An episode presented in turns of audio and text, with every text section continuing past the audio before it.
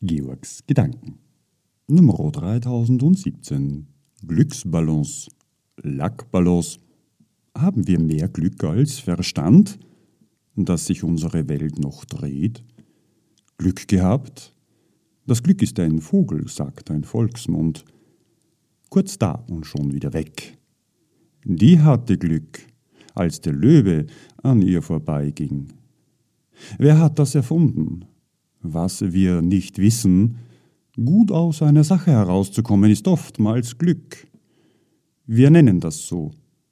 Pech bezeichnet das genaue Gegenteil. Der Löwe fraß ihn auf. Oder das Pech, das sich als Glück entpuppte.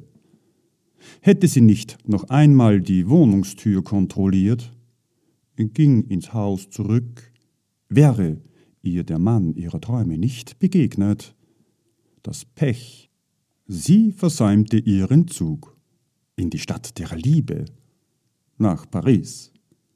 Alles, was wir wahrnehmen, unser Leben, was äh, dem Leben geschieht, scheint ohne unseren Einfluss zu geschehen. Die Bärin erwachte im Frühjahr. Sie hatte Heißhunger und fraß Gräser und Beeren. 50 Meter weiter waren drei Familien mit Kindern mitten in der Pampa unterwegs. Gerade machten sie auf halber Wegstrecke eine Brotpause. So ein Glück.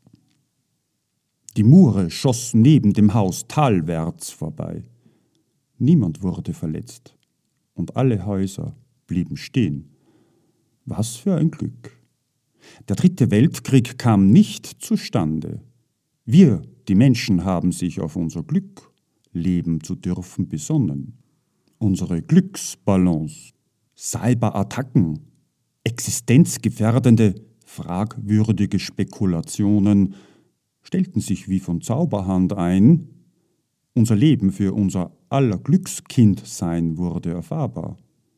Wie? Zusammen schufen sie die nicht perfekten Antworten.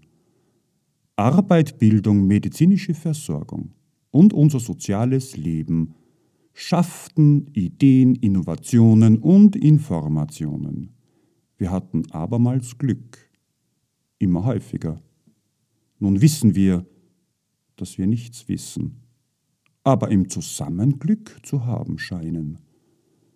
Wie immer Hauptsache wir schaffen Glück. Unsere Glücksbalance, Your Perception.